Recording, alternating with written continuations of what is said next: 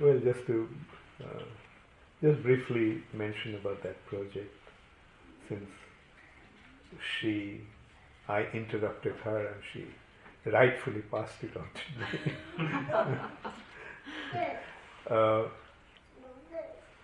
like uh, that series actually comprised of more than 100 episodes and I had been filming it for 1995 to 2003 for eight years. I have been filming, I started filming in India,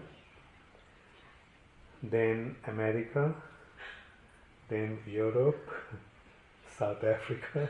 I went to America twice, Europe twice, because you see, you can't film outdoor in those countries apart from summertime. So that's why. Anyway, sort of, uh, you know, that was my little contribution towards Srila Prabhupada, so to speak. And to address that point, stress, I was just thinking when she was speaking about stress, I was thinking about what is the opposite to stress. Relax. Isn't it?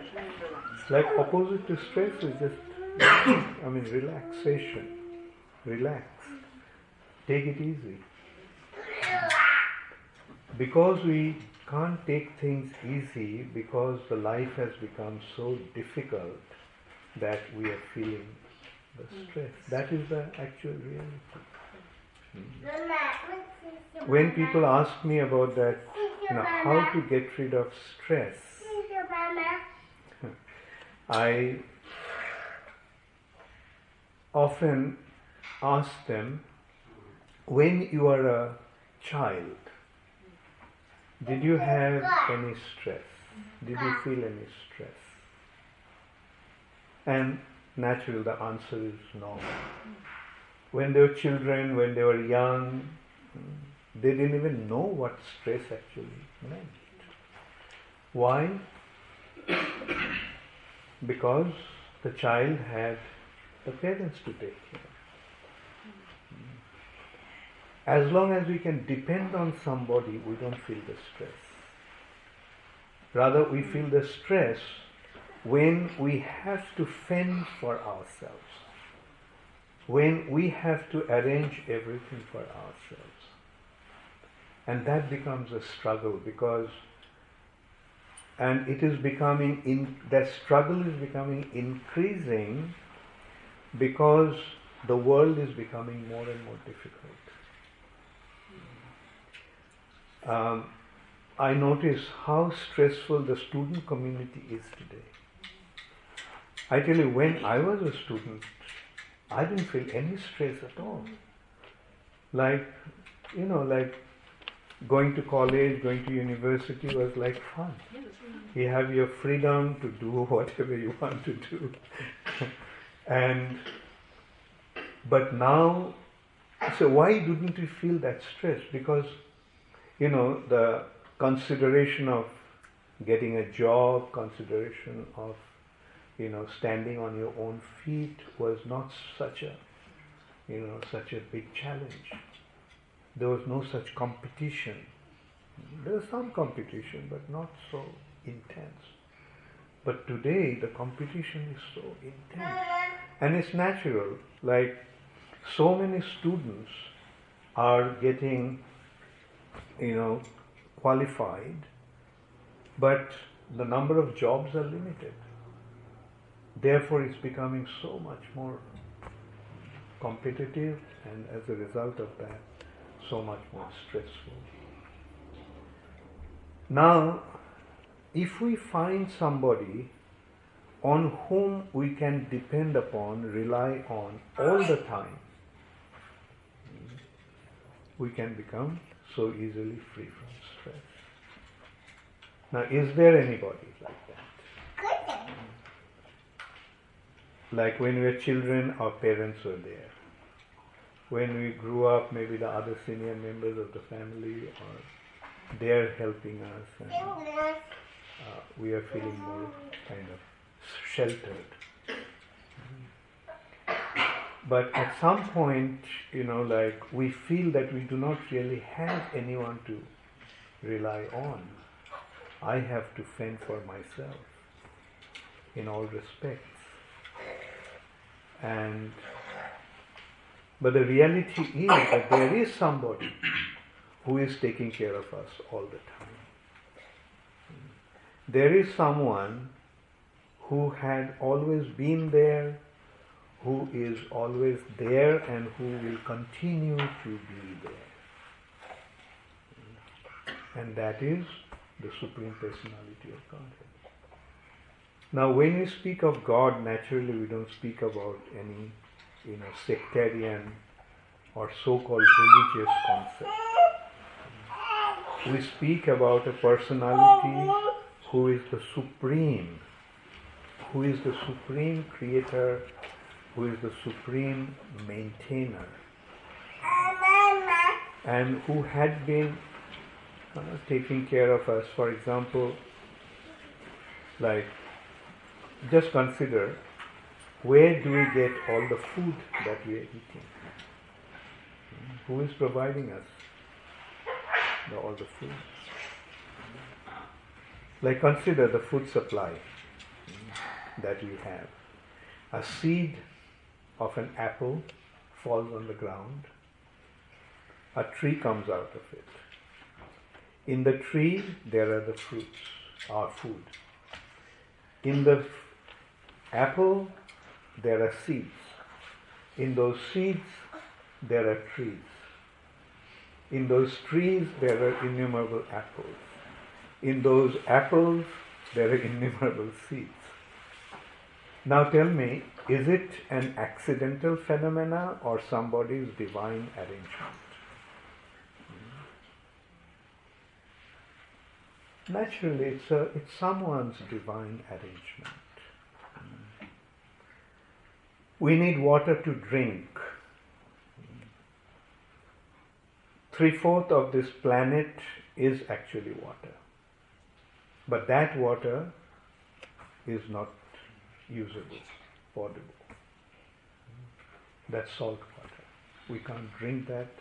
And besides that, it's far away. Those who are living by the ocean, maybe they can have access to it. But still, that is not usable at all.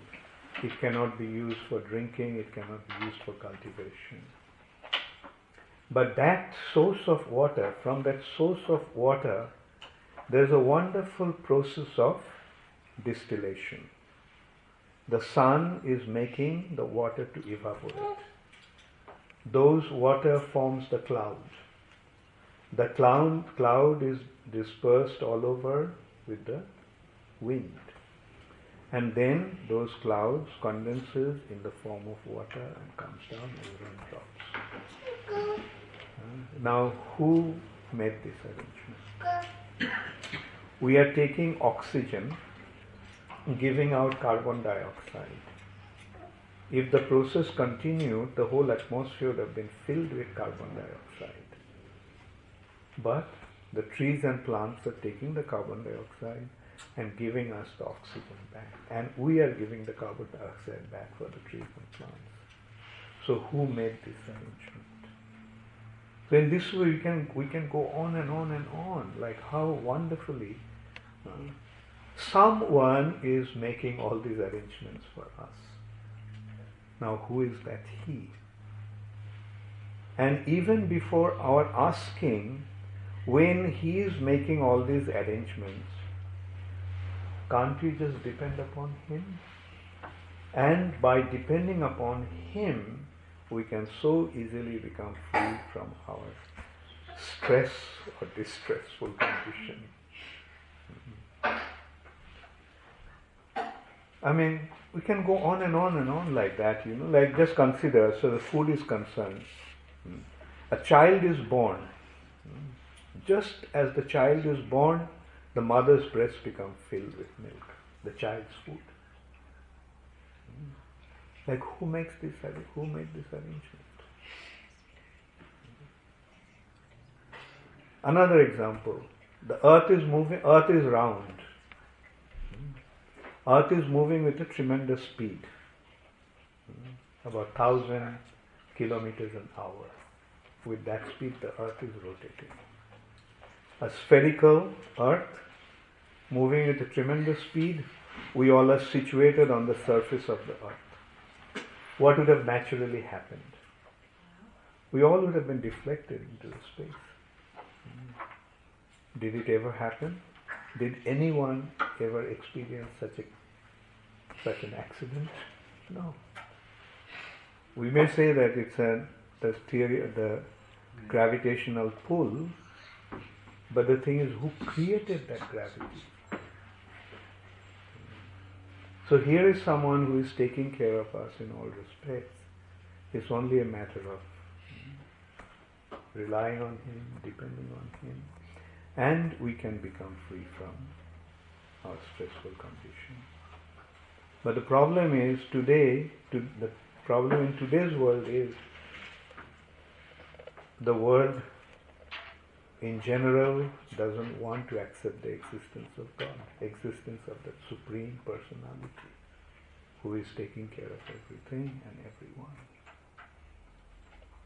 And because they are not depending upon Him, because they are not counting on Him, they are trying to make all the arrangements themselves. And the result is what we are facing today. One thing I can tell you I have surrendered unto Him. That happened in 1976. And when I did that, the first thing I experienced a kind of, you know, feeling of tranquility that we can define as peace. And for the first time in my life, I heard, I realized what peace actually meant.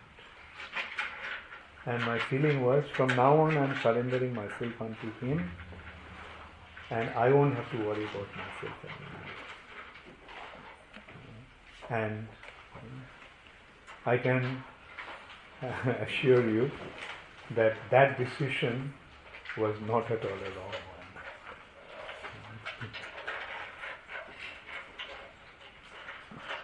He does take care. He does take care of us in all respects, and it's just a matter of you know count, relying on Him, believing in Him. We can't believe in Him because we depend, we rely so much on our sense perception. We don't want to believe in something that we cannot see, that we cannot experience with our senses, with our mind, and with our intelligence. But yes, with your intelligence, we can actually perceive. We may not be able to see Him with our eyes, but with our intelligence, we can perceive. Like, for example, like how we can see him or how we can perceive him with our intelligence. Like, if I just ask, did somebody make this? What will be the answer? Yes. Did someone make this? Did someone make this? And we go on in this way, and if we question, did someone make this world? Did someone, did someone make this universe? Did someone make this planetary system that is maintaining, uh, that is being maintained in such a beautiful way? Now, we can't accept that this can be an accidental phenomenon. The appearance of this can be accidental. It just fell from the sky, or there was some sort of you know chemical combination and this appeared. We can't accept that. But when it comes to the universal creation, oh, it was an accident. So that is the difficulty. So that's why I'm saying if we properly utilize our intelligence, yes, we can appreciate the existence of God. We may not be able to see Him with our eyes, but He is there. Otherwise, how can such creation happen? how can just the example that I gave, like a seed falls on the ground, a tree comes out, and in the tree there are fruits. In the fruits there are seeds. In those seeds there are trees. In those trees there are fruits, and it goes on endlessly. Now, is it someone's creation? Is it, is it somebody's divine arrangement? Now, it's up to us to decide whether we want to accept his existence or not.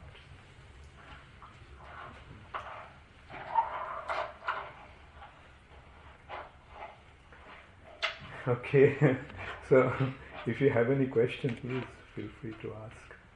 Yes, Kate? Maharaj, the, the logic of that is, is, is so plain that it, it, it, how do you argue with that? Mm. Yet, um, so many people, whilst being able to be taken to that point through logic, will still see themselves unable to accept that point. So it's, is, is it that it's that we don't wish to accept something greater than ourselves? I mean, or, or, or what is the stumbling block there? That whilst logic is so um, attractive, the argument is hmm. almost irrefutable, as you say. Yeah. Yet um, the people still won't get to that point. Yeah, yeah. Two considerations here, or you can say I'll say three considerations. One is developed intelligence like say for example to an unintelligent person say for somebody who is not very intelligent no matter how much logic logic how much reason you give mm. to him you know he won't be able to grasp it because you know he doesn't have the ability right the second is a spiritual consideration and that consideration is it is in order to ac- in order to accept the existence of god one requires the mercy of God. Hmm. Without His mercy, we cannot possibly you know, understand Him or accept Him. Hmm. That's the second consideration. And the third consideration is, you know, simplicity. And simplicity I'll define as, you know, freedom from complexity. like uh, you know like i'll just give you a simple example in that respect you know like especially in india when i speak to simple village people they immediately accept it you know, you know because you know as i said that they are free from complexity. Mm-hmm. but the more complex people are I notice that more difficult it becomes for them to accept because of their complexity. You know, like I mean, I'm saying that you know, city people, you know, who become so complex, and besides that, you know, they are prone to accept, you know, all the, you know, sort of industrial, mechanical, and scientific development that you know they you know, cannot possibly, you know, simplify their perception mm. and accept his existence. Yeah. mm. So, yes, so hence the, the, the, the, the entreaty not to talk to those who aren't really willing or, or at least in a position to be able to hear the truth of it. You know, it's sort we try, but if somebody doesn't want to accept, you know, it's yeah. pointless pursuing it. Yeah. And it's, as you pointed out, Maharaj, I understand, it's, it, it's not a logical process only. It's, hmm. it's not only that.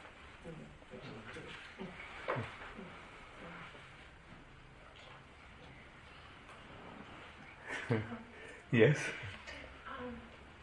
last night on, um, I don't know if you watch TV, and if it's bad, I'm sorry. last time, last night on Sunday night, uh, it's a program like 60 Minutes or something. They had um, a, a, story about somebody who thought that they'd found the blood of the Christ like they literally had seen the statue bleeding and it would have been the blood of the Christ. Anyway, the very end of the program, it turned out it was the lady's DNA on there that somehow got it on there and this blood, they didn't know what it was. But they were literally so excited about the fact that they could find possibly the blood of the Christ, you know. And needing that evidence to, like, you know, did the Christ exist or what, you know, we're looking for constant evidence of something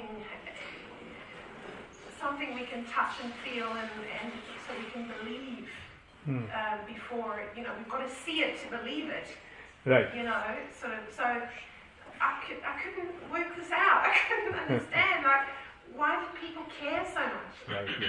And you know, like my response to that will be, you see, blood of Christ is not important. What is important is Christ's teachings.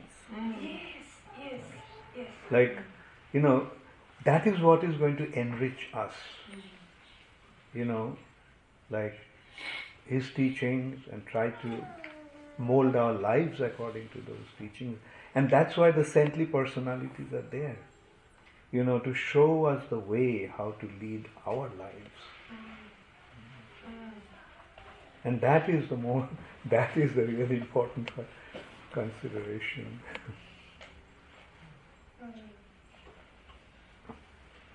Worrying about what's here now in front of us to learn from. Exactly, yeah. yeah. Or the legacy that they have left behind.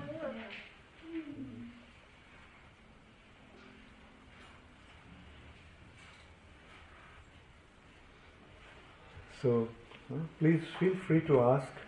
You know, like, uh, I prefer that you all ask questions and I keep on talking. you know, the reason is, you know, if I just keep talking, you may not be able to relate to it. But when you ask questions, then it is, you know, easy to perceive or easy to comprehend. And it helps others also to see the point. So please feel free. So Guru Maharaj, you were saying we we should depend on, on a greater, someone greater than us, the Supreme Personality of Godhead, yeah. in essence. And um, ultimately the word is surrender. So a lot of people have a problem with surrender. They feel they cannot surrender themselves to Mm. someone else. Mm. That's one thing. Um, Should I should yes, I respond just- to that yes, point? Yes, yes. Yes, people are afraid to surrender because they're afraid of being exploited. yes. And there's so much exploitation is going on in this world today. That's why they have this, you know, paranoia about this, you know, surrender. Uh, but the thing is that if there is a genuine well-wisher, you know, I mean, don't won't we benefit surrendering unto Him and allowing ourselves to be to come under His His control or His care? Well, especially when it's our maker. Exactly, exactly. Yes. Yeah. There's no hidden agenda from. You're such a glorious Father, who is the supreme creator, who is the supreme maintainer, who possesses everything. So when we have you know, a father like him, or when we have someone who really cares for us, why shouldn't we celebrate? So what is your next Well, the next thing is, is sort of more personal in the sense that to to surrender it seems to be a process. So personally, I wish to surrender to Lord Krishna, but I am held back by my shortcomings or my misconceptions or whatever. So it's it seems to be a gradual process that I'm able to notice some shortcomings, deal with them, or you know, it, it and it's a long process. um, it, it doesn't. Well, like, so that you know the process is to become free from that fear of being exploited, uh, fear of being cheated. Hmm. Like we have to overcome that fear, and and that's why you know like yeah it may take time to develop that confidence in that person, And that confidence then develops into love. Isn't it easy to surrender to somebody whom we love? So it's a matter, ultimately it's a matter of developing a love for him. And love for him in the sense, you know, recognizing how much he loves us. He loves us and now it's up to us to respond to love. And that love is demonstrated in the form of surrender. But why would people be worried about being exploited? What motive could God possibly have to exploit his creation? Yeah. God is not exploiting. Men are exploiting. That's the problem. What about women? I'm, I'm talking. Yeah, yeah, I'm sorry. I'm sorry. men, men, you see, I come from the Orthodox culture. then you should say man and not men. Oh. man as in mankind. Yeah, no, man. Yeah, that's yeah, yeah, and that's that's what I meant.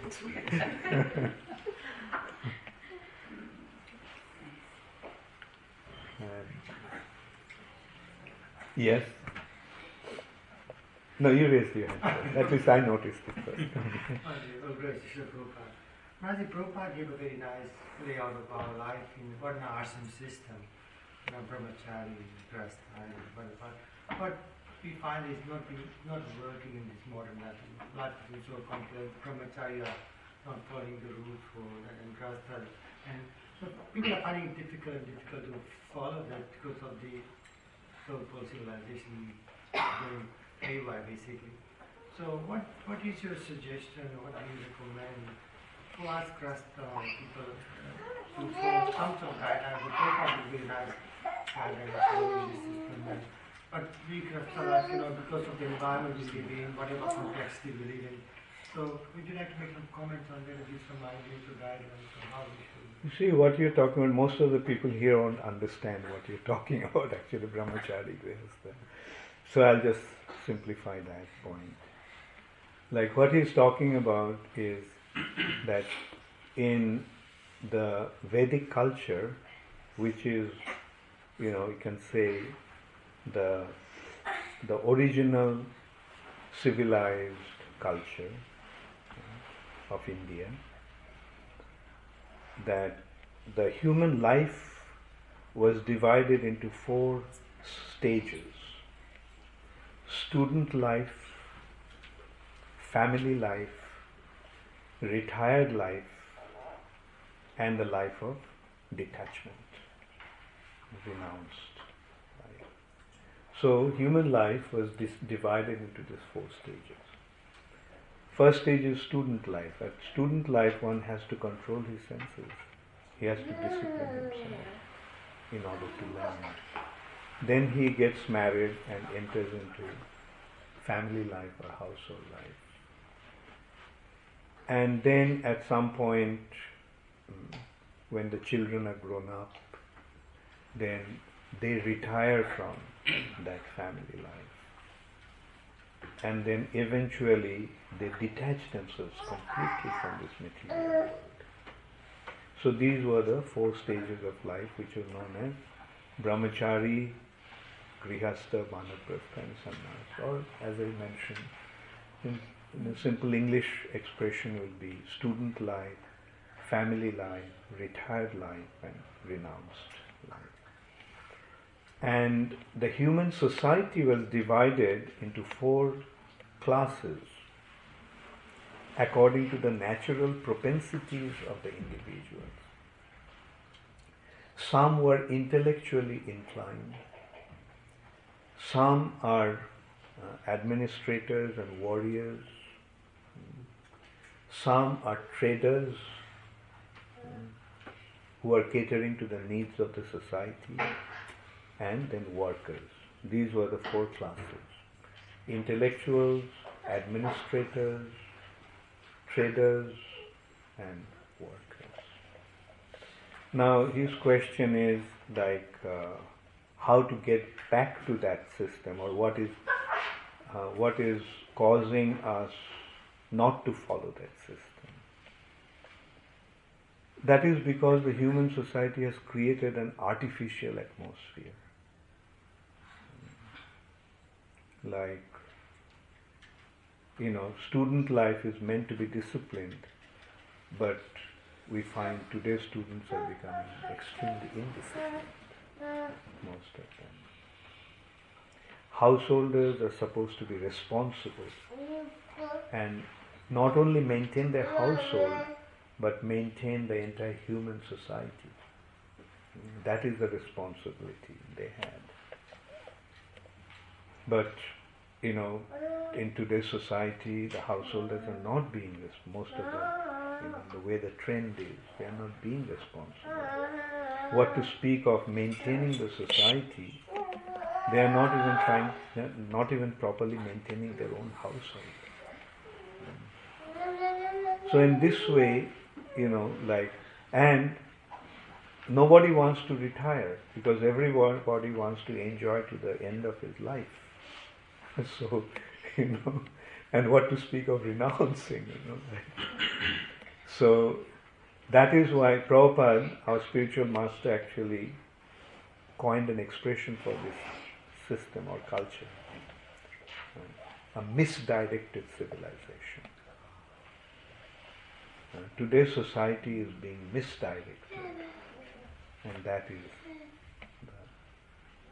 the reason. And anyway, so the ultimate natural system will happen only when we accept the authority of the Supreme Personality of Godhead. And along with that comes other factors. Hmm? The other factors are like our identity. Our identity as opposed to this body, the spirit soul. This body is not our actual identity. The body is an external covering. And the real identity is the soul. And the soul is eternal, soul is immortal. Soul never dies, soul continues even after death. And the way one acts, that will create his next destination. If one acts in a, an appropriate way, he will have a favorable destination. And if one acts in an inappropriate way, he will have an unfavorable one. So then, when you know, like these factors, you know, sort of naturally create an ethical uh, atmosphere that people will hesitate to act in a wrong way because they know that you know they'll have to suffer the consequences. If I know that by uh, by uh, in an Im- illegal way, if I get ten dollars, then I'll have to pay the fine of hundred dollars. Will I try to get that ten dollars? No. But people are not aware of that. That they, for their for their actions, they will be responsible for the resultant reaction. Because they are not aware of it, that's why they are acting in such a reckless way. And as I was saying, like if I know that if I steal ten dollars, I have to pay hundred dollars. If I can't pay in cash, I have to pay in some other way, through in the form of punishment or other thing. Will I venture to t- steal that ten dollars? No. So that's why these knowledge, these information are so important.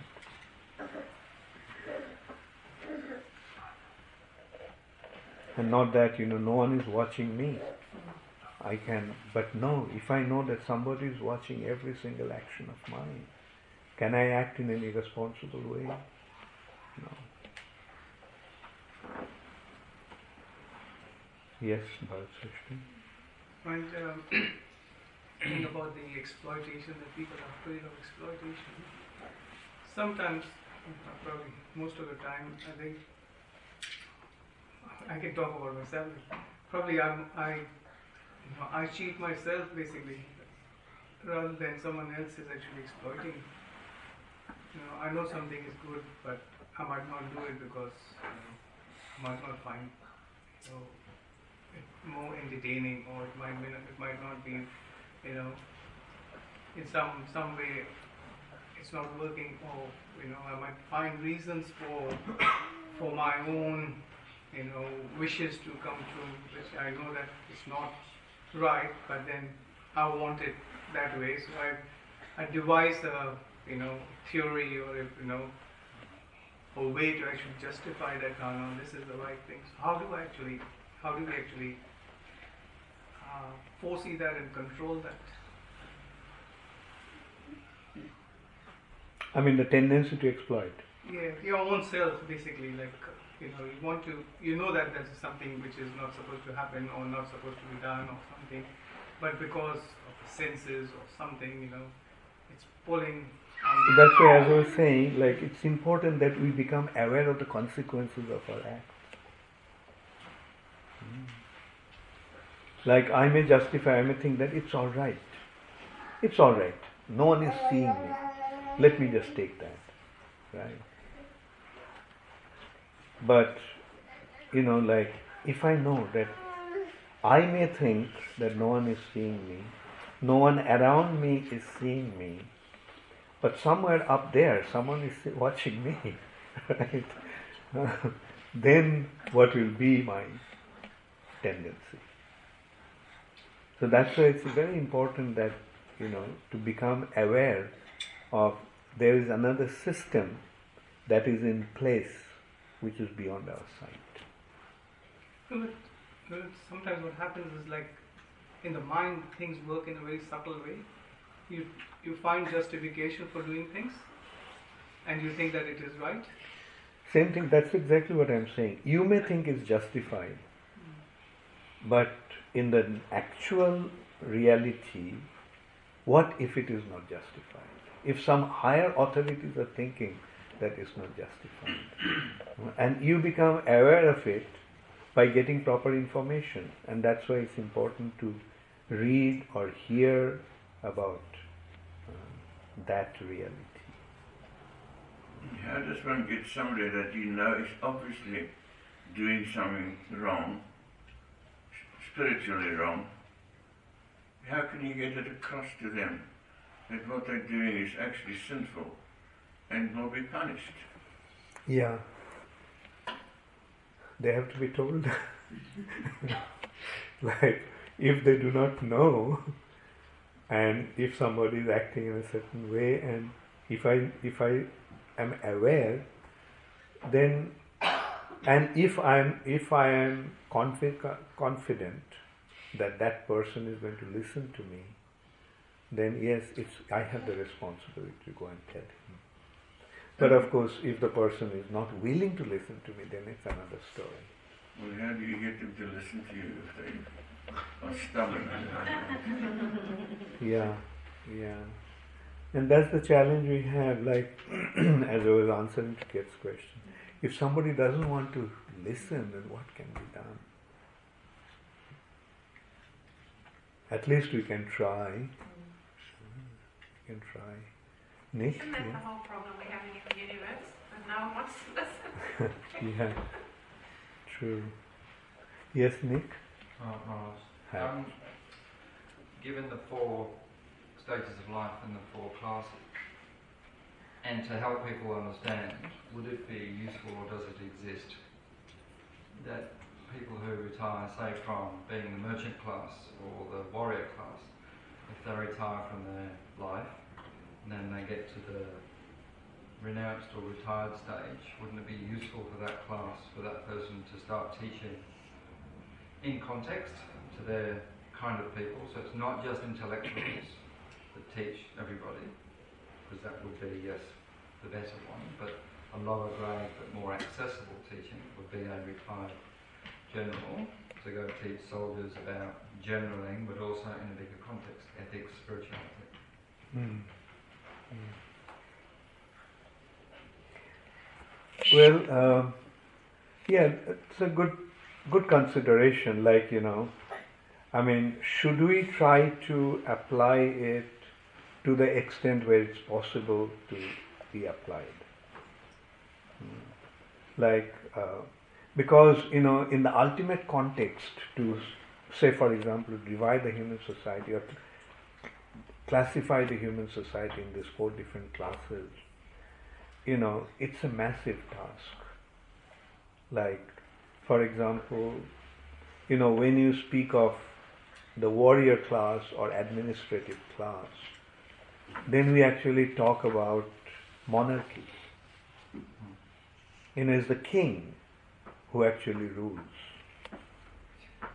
But in today's world, what actually happened, or in the recent past, the kings had been so irresponsible and tyrannical and inconsiderate that people lost faith in them.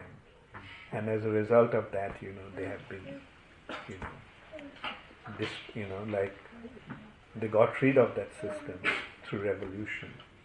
And as a result of that, democracy came. And, but the thing is, you know, like, it's something like, you know, uh, because things have gone wrong, people do not have any confidence in that structure. People don't want to have a king because they think that a king means a dictator, king means a tyrant, king means an exploiter. Uh, and but the thing is, you know, an ideal king. You know, if we consider an ideal king, an ideal king considers every single subject in his kingdom, in his kingdom, to be his own child. And that is the responsibility that the kings had.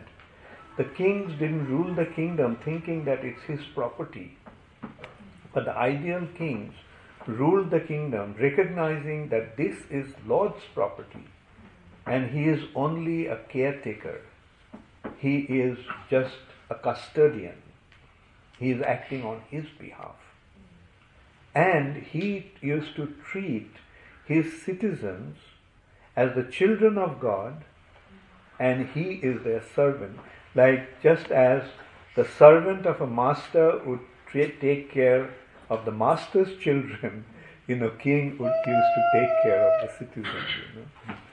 So that was the ideal situation, that's the appropriate situation. But you know, due to, you know, lack of, you know, not understanding, due to lack of proper training, and due to degradation of human mentality, you know, things have deteriorated so bad that they just got rid of it. Like otherwise, the intellectuals can function. Hmm. The intellectual or spiritual teachers, spiritual guides, they're there. Traders are there, you know, those who are supplying to the needs of the society. And in the process, they're making their profit. That's fine. Hmm. But the trading, because there is no proper guidance, what's happening with the traders or business community? Like originally, their business was to cater to the needs of the society and make their profit. But what is going on now, they're creating an artificial demand to cater to provide their, you know, supply. Like things that they don't really need. Uh, the people are taught to or made to believe that without those commodities their life is useless. And as a result of that, you know, everyone is trying to collect those commodities. But then wouldn't it be useful to have, um, I suppose, these intellectuals could train um, capitalist leaders or, or you know, money makers when they retire to have a hybrid of commerce or ethical commerce. Um, so they can then, because of their track record, like Richard Branson retires and then becomes spiritual and then goes, this is how you do the two. He would be listened to. That's all. yeah, again, the question is provided they're willing to listen to the intellectuals. Mm-hmm. You know, like, I mean, I tell you, so few people, especially in position and power, are willing to listen to anybody. Is that the loss of control? Mm, yes, yes. They because they because they have certain power, they have certain position. You know, they look down upon everybody else. They think, you know, what are you going to teach me? I know everything. Look what I am. You know, first you become like me and then come and talk to me. so, you know, when that is the attitude, you know, what can you tell them? Do you think Donald Trump is going to listen to you? No. No matter how much wisdom you want to give. Not unless something drastic happens. Yeah, right. That's the thing. Unless something drastic happens, but still they wouldn't listen. Do you think, you know, the situation in Syria and Iraq, do you think they're going to, the people, those who are going through this incredible suffering, are they going to listen? No. They get removed. So, anyway, I think the Lord will make some arrangement someday mm. that they'll come to their senses and listen. But at least, you know, I would say people are listening. People are listening. Few. I mean, that's why you all are here. Mm. At least you all listen, mm. and that is some achievement. The, Okay. it seems that historically, though, the, the, the um, what happens when you got rid of kings was that you got a worse situation immediately. I mean, the you know you got Stalin after you had uh, the revolution there, and he would have had to have been way worse than any um, criticism you could have made of the of the czars. I think Yeah.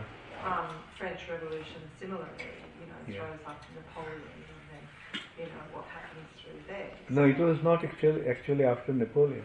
Like you know what you know the what happened after that was much better. The situation was much better. Say for example, mm, the Louis of France. You know that uh, anecdote with Marie Antoinette. Right, yeah. Huh? About the cow, the No, milking the cows. why don't they eat Oh, cakes? cake, yeah. Yeah, like she asked, uh, why they're shouting? Why? What's wrong with them? Because they they don't have bread. Oh, they don't have bread. Then why don't they eat cake? so, so when the situation is like that, you know, you can see, you know, how desperate the condition must have been. Mm, true. And that is why, you know, like they revolted, they got rid of them, and, you know, like, and then they, So that was a degrading of the of the responsibility of the king, though. yeah. Um, yeah. So, But, you know, through democracy, some good came into the society. Um, like, uh, but the point, un- unfortunate thing is, you know, in de- the democratic system, with time, deteriorates. Like, just consider the leaders that came, you know, say, at least you know, can consider in America when democracy first came, you know, the, those leaders were, you know, had high ideals and, you know, they were extremely, you know, noble. And, but you can see how things are deteriorating. And I mean, in India, I have seen that after the India's independence, the freedom when they came, like you know, those leaders were, you know, extremely noble individuals. Or say South Africa. Look at them. There's three, three, you know, uh, terms of you know leadership. Look at Nelson Mandela, and then the next one, and now the third one. I mean, you know, I, I don't know whether you know about that situation. Extremely, extremely unpleasant, you know, the situation. He's, uh, Anyway, see, this is what happens with democracy. And the problem with democracy is that how can you expect the ignorant mass to elect a wise leader? Well, then you say Brexit is what happened. Huh? The Brexit, England. Yeah, right. Europe, Brexit. when you Yeah, the exactly. Decision to unqualified people. Yeah, yeah. Because how can you know the mass understand mm. The the real prosperity, how the real prosperity will dawn? It just appears so complex that there doesn't seem to be a clear way out of it, though. You know, in that in that realm of thinking, you can't actually find a solution in that realm of thinking because that realm of thinking by itself creates issues. You know, so it's like you can't really solve a problem if you're using the same thinking and got yourself into that problem. It just doesn't work. Yeah, first get the knowledge Yeah. and then distribute it. like, you know, it may not happen overnight, but sincere endeavor will make it happen. Like when many try to achieve the right thing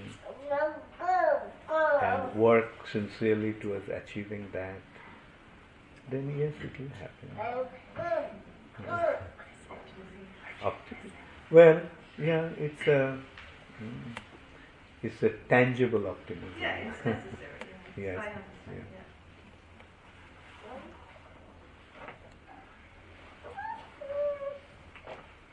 yeah. Yeah. yes.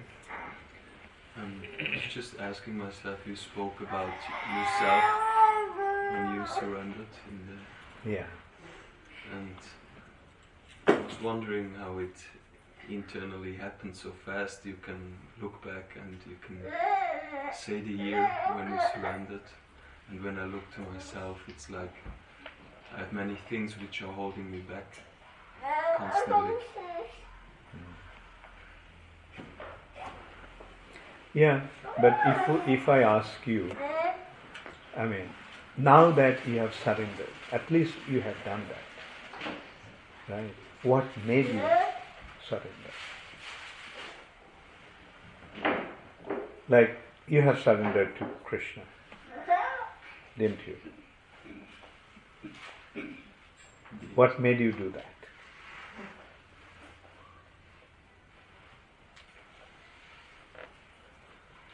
I don't know, it just makes sense. Okay. Okay, so when it made sense, when you did surrender, how did you feel? Good. So, so remain in that state. Huh? Like don't let anything else, you know, deter you or divert you from that. But sometimes there are two sides to a story. Beg your pardon? Sometimes there are two sides to a story, and what seems to be right for 50% of the population, the other 50% don't find it right. They've got another right that they find acceptable. So there you've got a clash of ideas, and that is what causes a lot of friction. Yeah, yeah, but that won't happen if you find somebody who has the who has the right understanding and who is directing you. Then you won't find a situation like that. Like you see, when it comes to this, you know, decide for ourselves, then the decision may become difficult. But if we find somebody, you know, whom we can trust that he has the right understanding, and if we make him make the decision, then it becomes easier. Like for a child, for if the child has to decide to which school he would go to, you know, it will be very difficult for him to decide. But the child depends upon the father, unless the father decides, you know, like which school he would go to and so forth, then you know it becomes simple for him. But the father may be influenced by other factors. I'm talking about an ideal father. There's no such place as an ideal planet. Yes.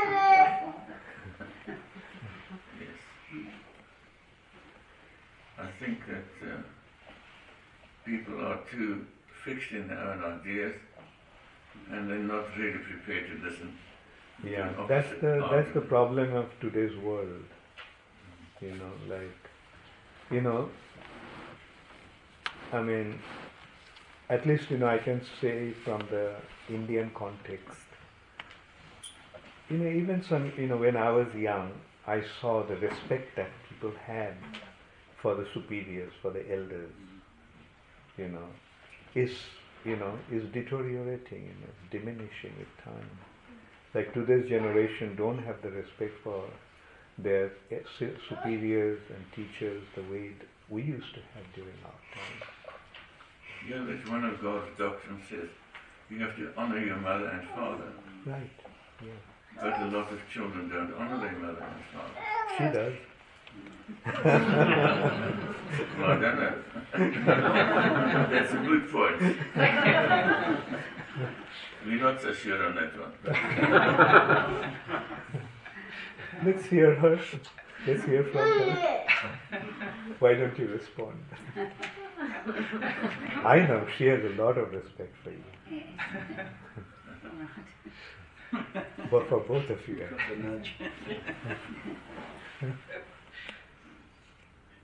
I'm sorry, I took it too personally. and uh, that's why, again, you know, I'll go back to that point, you know, misdirected civilization. It is, you know, today's world is heading for an inevitable disaster. My son seems to think that we're headed for another world war. And this world war probably will be much worse than before. And like for example, you see when 9/11 happened in America, uh-huh. I got stranded in Chicago,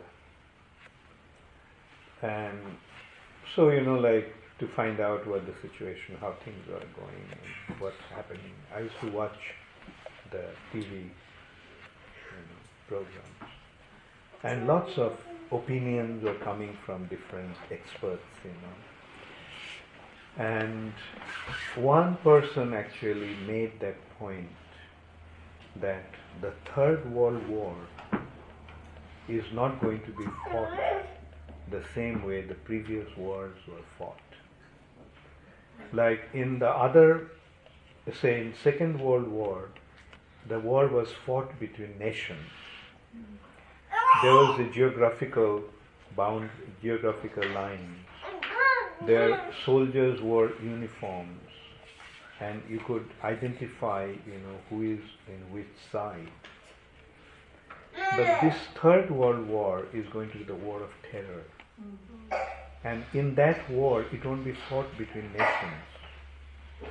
You know, like your enemy may be your next door neighbor. They won't wear any uniform. You know, and he just kept on describing. And then eventually he said, the what communism was in the second half of the 20th century, Islam is going to be that of the first half of the 21st century. Uh, can you repeat that, please? What communism was to the second half of the 20th century, Islam is going to be that of the first half of the 21st century. Because, you know, that is where all the attacks are going to come from.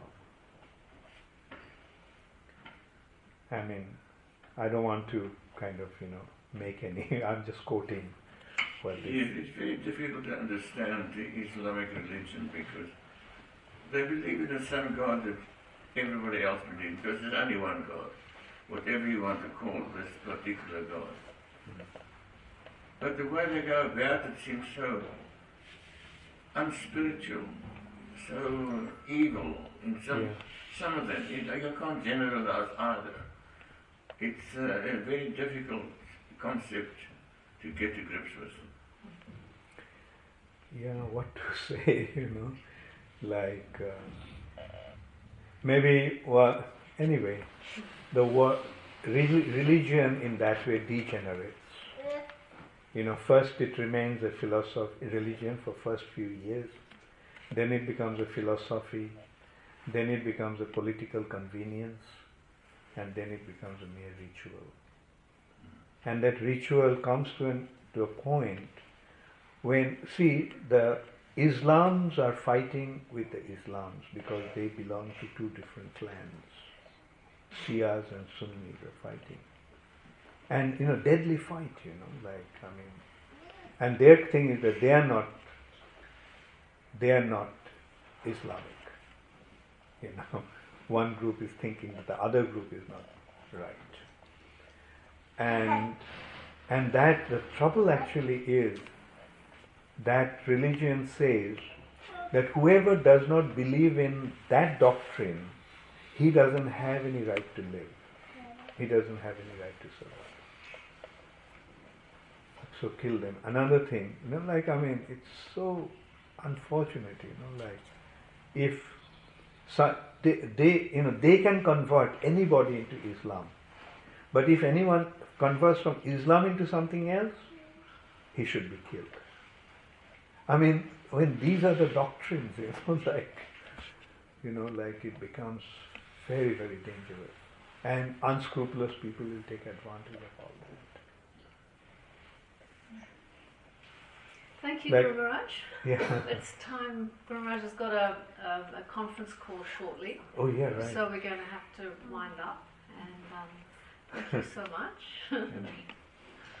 Thank you. It was very nice.